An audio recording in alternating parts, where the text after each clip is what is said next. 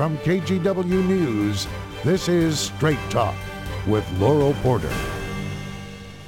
Hello, welcome to Straight Talk. No, your eyes are not deceiving you. I am not Laurel Porter. I am Dan Haggerty. Thank you for being with us. Uh, question for you. When you think about the Port of Portland, what do you think about?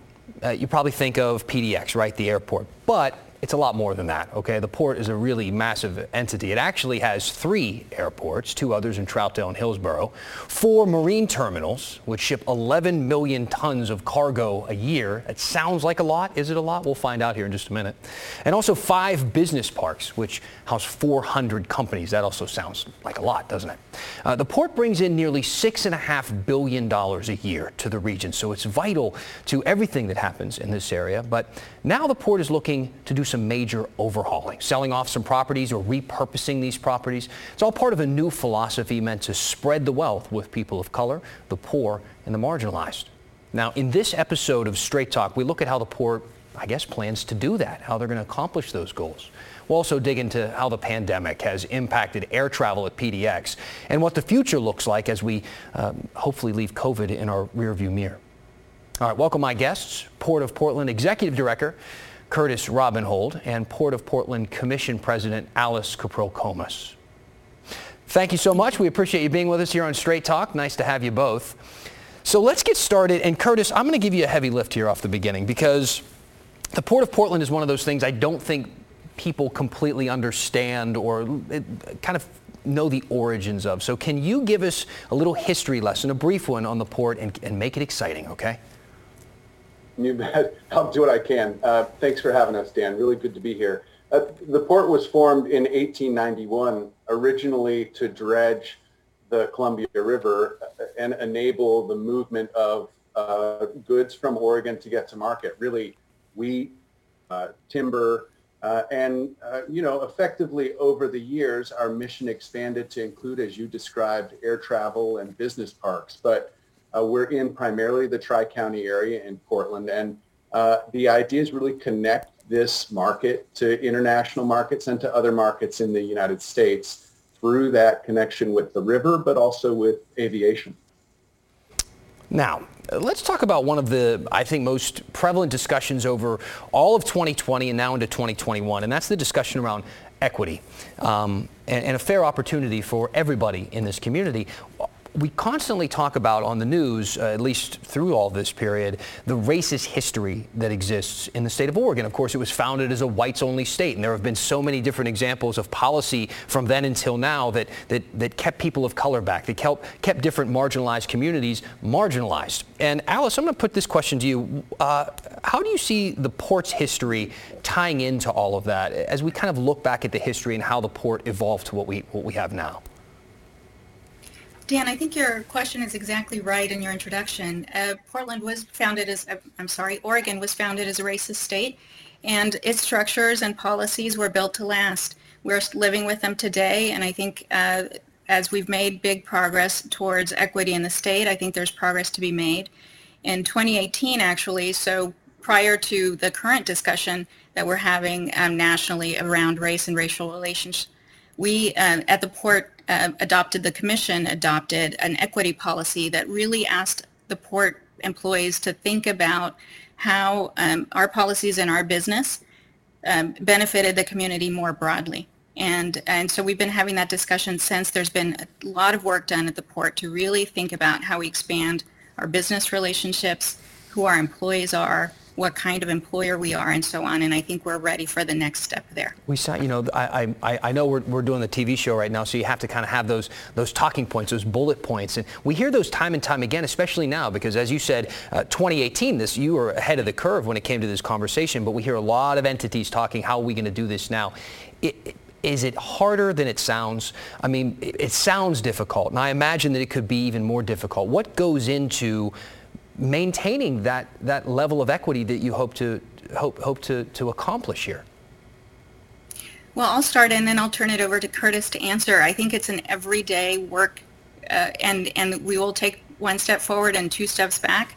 We don't expect that we have the answer or that our initial answers will be the right ones. We will continue to work on this over time and I think it's really important to our community to spread the wealth and to really think about the economic impact of the port, which is, as you've noted, large. Um, how can we increase that? How can we benefit everybody? Um, we're not going to have all of the answers. We're going to have to engage community, and I think we've been doing that. We'll continue to do it. Um, Curtis has been, of course, and the staff have been more deeply involved in the work day to day, so I'd like him to, to respond to that as well. Thanks, Alice. Uh, Dan, your question really about what, what's the how is really important to us. We've got, you mentioned these different lines of business. We've got a, a big airport, which is the majority of what we do at, but these marine terminals and industrial properties. And we're really trying to think about not only who is on our staff and in leadership positions, do they feel welcome at work and engaged in the meaningful parts of the conversation around how we run the port, but also in our businesses themselves. An example, when we do a property on a, on a port property, who gets to bid on that project? Who do those go to?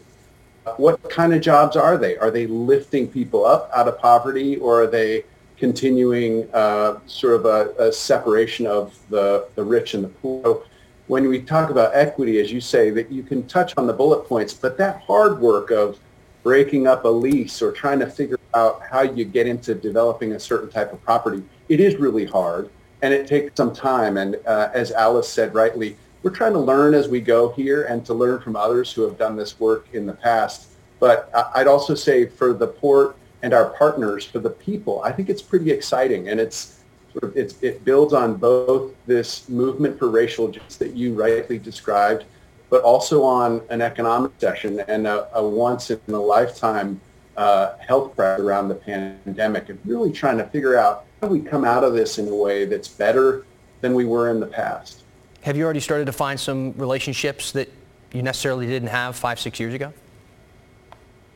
Yeah, one really important part of this um, is how you engage with the community. And I think historically the port has been viewed, and I'd say in many ways rightly, as a place going to do what it was going to do and it would talk to the community afterwards about those impacts. And more and more now, we're trying to get engaged with the community at the front end, community groups and associations. One of our neighbors has been a really constructive, I'd say, both critic and partner there uh, out near the airport. But we also have community partners like Trust who we're trying to learn from uh, in how they're building and engage with local contractors. You know, perhaps the biggest impact that people are familiar with uh, Core. And at PDX, as we think about new construction and building new projects, we've got folks helping us think about uh, how do people with disabilities engage at the airport and get around. Uh, so it's all those ways that you lean in and listen more. Got it. You know, uh, speaking of, of, partnerships here, and Alice, I'll turn this one over to you uh, because you kind of have uh, a, a unique stance here because we've seen this partnership at the airport when it comes to these these drive-through vaccination sites, right, at the in the red economy lot. And these have really been lifesavers, figuratively and literally, for people as they've gone in there to get the vaccine. And this is a partnership with OHSU. You are also the executive vice president and general counsel for OHSU. So I was just wondering, given your perspective, kind of um, knowing people on both sides here, how has that gone? What have you learned from the beginning until now? Because this is a first of its kind operation for anybody. Sure. Uh, you know, it's it, this is a really exciting operation, and you're right. I think it brings hope and a possibility of change to so many people who've been living through the pandemic and feeling the effects of really not knowing when life was going to go back to what we thought of as normal. Um, you know, OHSU and the port are really unique entities in the state, and so because of that, I think we've always been in communication and partnership and have good relationships. Um, and, and through that, uh, folks at the port connected with folks at OHSU about how can we use our um, assets, our facilities in a way that benefits the community more broadly. Um, from my perspective, knowing uh, the expertise and logistics that the port has, and, and for me, understanding its um, facilities, I thought it was, you know, a, a, no-brainer. I've been excited to be able to be out there. Um, volunteering with other OHSU employees as well as port employees and folks who've come from the Red Cross to volunteer with us. Um, you know, that I I hear from everyone that it's just a seamless operation, that it's an easy place to come get a vaccine, and um, we hope that as soon as there's more vaccine supply available, we have just hundreds of thousands of people vaccinated through that site. Seamless, huh? Uh, that would be, I think, um, unique in the whole vaccine rollout situation because here at the news on KGW, you know, we, we spend a lot of time, you know, looking at what's going right and what's going wrong. And it, understandably, there are a lot of things that have been going wrong. Um, and it's because this is such a once in a lifetime, hopefully kind of situation that, that people uh, are experiencing and trying to navigate through. Um, what have you learned, I think, you know, through this process that could help us in the future. You know, maybe it isn't giving out vaccines, but something, this, a partnership of this size, working this quickly with this many people in, in the community, has to be able to be transferable in some ways. Absolutely, and I'll let uh, Curtis speak to that, but I want to make sure that uh, I'm not minimizing the difficulty of getting an appointment, for example, for a vaccine and the anxiety that people are feeling about whether we have enough vaccine for them, for the community in general um, and where it's available and how soon they will be able to get their own vaccine. Uh, when I say seamless, I think I, am really referring to the partnership has allowed us to use a facility that is clearly not intended for this purpose, um, but we can get cars in, we can um, get people registered for their vaccine, have the vaccine done, make sure that they are not um, having ill effects from the vaccine and out in a relatively short period of time. And I think that's fairly unique um, you know, the relationship that we have with the port and OHSU is fairly unique across the country, frankly. Um, I, would like Curtis to speak to the logistics of it because, again, the, the port's logistics expertise has been key to that. Yeah, thanks, Alice. You know, the, the thing that was really interesting at the site, Dan, was that uh, this started with a bunch of people who live here and said, hey, we could probably be helpful.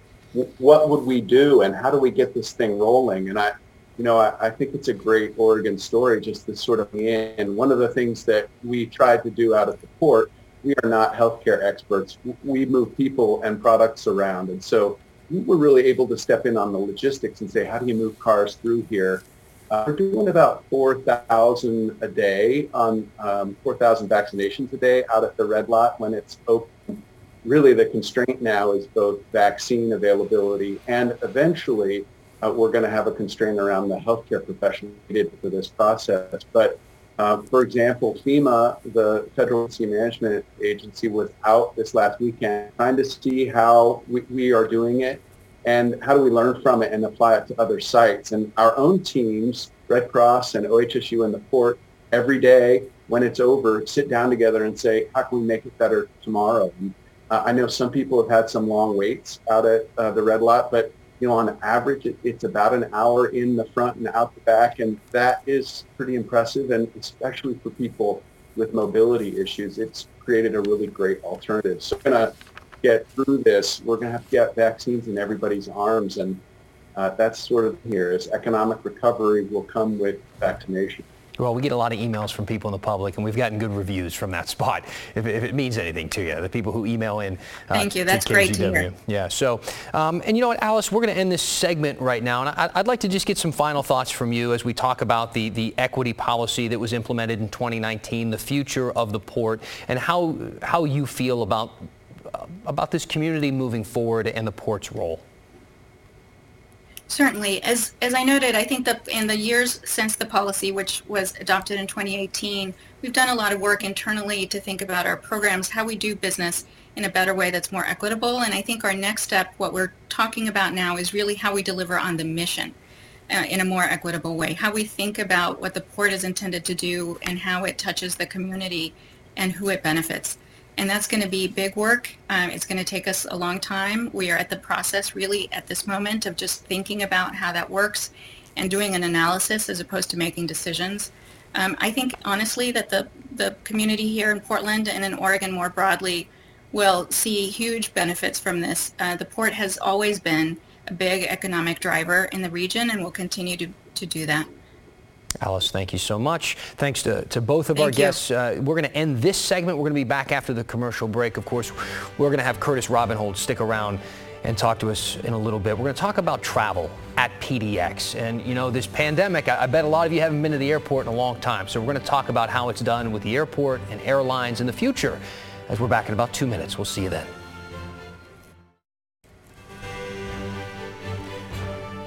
And welcome back. To Straight Talk. I am Dan Haggerty, filling in for Laurel Porter. We're going to talk about air travel now at PDX. Um, this pandemic, ask yourself, when was the last time you actually went to the airport? I'm betting a lot of you said uh, it's been about a year or more. So what does this mean? What's it mean for the airport, the people who work there, the airlines? What does it mean for the future? Let's bring in Curtis Robinhold again, talking to us, kind of keeping us up to speed on everything that's going on out there. Um, he is the executive director of the Port of Portland. So, Curtis, what can you tell us first and foremost? I mean, give us the give us the pulse, man. What is going on at the airport, considering the fact that that most people haven't traveled in about a year or more?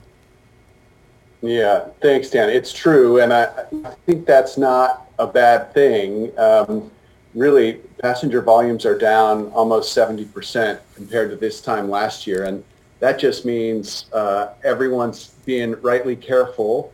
Things are slowly improving. In fact, there's an article just today, and I think the Washington Post, about people are beginning to book for the summer. They're thinking about fall travel. Uh, and the, the real message is that the virus is in control here. So we need to focus on health and on uh, wearing masks and really having travel be for very important critical travel as opposed for leisure. But, you know, we're beginning to see that return. And I think as we move through spring break and into the summer, we'll be seeing numbers getting better. How critical is it that people get back in the air, that, that people get vaccinated quickly, start to travel again and, and live their lives in that way? Because I, I can't imagine that a, a downturn of this degree isn't causing problems. Yeah, it, has been pretty devastating out at the airport. You know, there, there are about 10,000 people that work at PDX every day in one form or another. And uh, while we're starting to see things shift, people really long to travel. For myself, I haven't been on a plane in a year. And uh, I find it really hard. I miss it. And some of that is just the human interaction that you get through travel. But we are expecting additional health-related processing requirements I assume that passengers will again have to accept additional steps like we did 9-11, things that change in the travel process. But uh, out at PDX, 7 decline described has hit everyone, the, the small businesses that sell food in the terminal or the rental car companies. And as we know, the hotel and uh, restaurant businesses in Portland have really been hit hard. So we're hoping that the return comes with vaccination. How do you think, I mean, giving a, a letter grade maybe, you could say how, how, quantify it however you'd like, but how do you think you've done? I mean, this is this has never been this is this this is never on anybody's radar until it's smack dab in our lap, and, and here we are experiencing it. Given that, how do you think that PDX has has done in this pandemic to keep people safe and to continue to bring people to work and make sure that people can fly when they have to? Yeah, well, you know, I guess the real test would come from people who've traveled. And I think most of that we're getting is it's been pretty good. It's felt safe. We're very strict about masks uh, in the airport. Um, our airline partners, Alaska and Southwest and Delta, have been really good with us at communicating. And really, I think it's a, a question of how much are we preparing people with the right information of what they're going to need, what kind of delays they might face, but then also, honestly, just as an organization with some heft, many people working as we can and, and see us through this phase, which has been pretty, and, you know, I'm optimistic that we can see how this ends now. We can get back to some sort of normal life, but it, it is going to be a, a while still. So uh, let's talk about Alaska Airlines. You mentioned them a moment ago. It's our, our airport's largest carrier, and they were one of the most kind of conservative carriers when it came to, to safety. They made sure that they had those middle seats available for, I think, longer than most other airlines did. And I'm wondering, you know, how are they doing? How's the relationship there working out? Uh, it's great. They're a great airline. You know, we're really lucky. I think as people know, in in the region that our, our biggest three airlines, you're right, Alaska Horizon is by far our largest. Over 40% of trips through PDX are on Alaska Horizon. But uh, Southwest and Delta are the other two largest. They're great airlines. They're well run. They're going to get out of this. Uh, and they've been pretty strict about um, protocols as well around COVID. So, you know, we just got to keep working together, be patient, and work through this process. Um, we have great communication with Alaska. You know, they're they're based up in Seattle, and we talk to them. I'd say almost every day. Uh, they've been really good partners with us as well as we think about the future of air travel at PDX and what our new airport and the construction we're undertaking right now looks like. They've been great partners in that regard. And yeah, by the way, they're also sponsors of the Timbers. Uh, so as a Timbers fan, I got to give them a shout out for that good choice. That's okay. I'll, I'll allow that plug. There's no problem there. Um, you mentioned the construction. I mean, that's one thing that kind of floored me through all of this. There were there were some things opening up just as the pandemic was kind of going on that people just haven't seen yet. And of course, I think we have some renderings to show while you discuss this next bit. But there's a transformation plan right now um, that is going to have a, a new main terminal in the spring of 2025. That's the scheduled kind of uh, completion date there. But can you talk a little bit about what's new at the airport for people who have not been there in a while?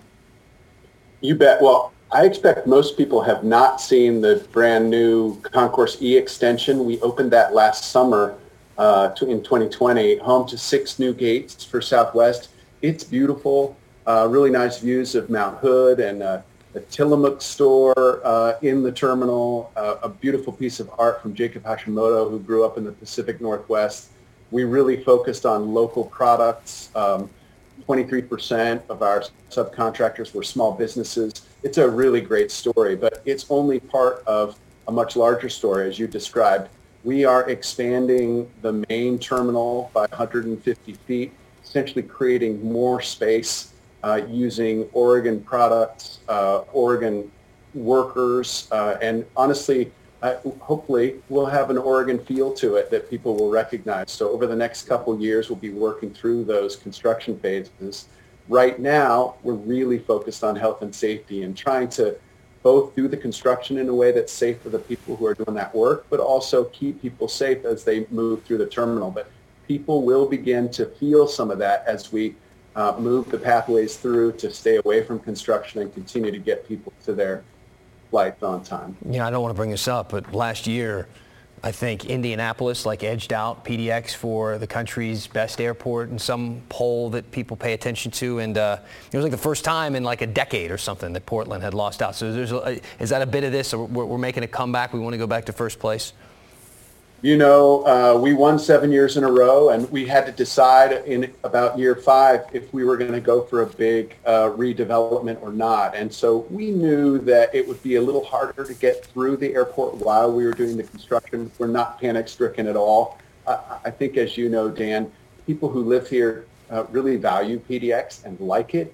and they don't want to lose that um, local feel, the local food, uh, the ease of, of passing through the airport. And so we're really focused on that. And I think we're going to build and develop uh, an airport that people are going to be proud of and really feel connected to even even the great Super Bowl teams have to take a few years and, and rebuild the roster. You know what I mean? You can't coast on greatness forever. You got to rebuild a little bit. Let's talk about something that's and we're, we're kind of we're getting close to the end here, but I wanted to talk about something that's been just big nationally and in the state. And, and when it comes to minimum wage and uh, businesses that employ baggage handlers and security officers and many of the other employees at PDX are, are raising the minimum wage uh, from $15 uh, uh an hour in July. It goes up to 16.55 and continues to go go up. So uh, I, I, just wanted to get your take on that as we close out the show with about a, a minute or so to go. Yeah, you know, this is a, a, a, piece of work that we started on a few years ago to try to raise the wages of uh, those lowest paid employees in the airport. It's also an incredibly diverse group of employees. Um, it, it's challenging for us to do because there's a statewide exclusion on governments creating a, a, new minimum wage. I would like to see an increase in the minimum wage more broadly, uh, statewide. I know it's also a national conversation. I think that would be very helpful. Uh, but at the airport, what we've done is worked with the airlines and our contractors on site. They're essentially not for employees, but they work for airlines to make sure that those wages are moved up uh, gradually, uh, but uh, certainly, and then are also tying those wages to an increase in Curtis Robinhold, thank you so much. I appreciate your time today.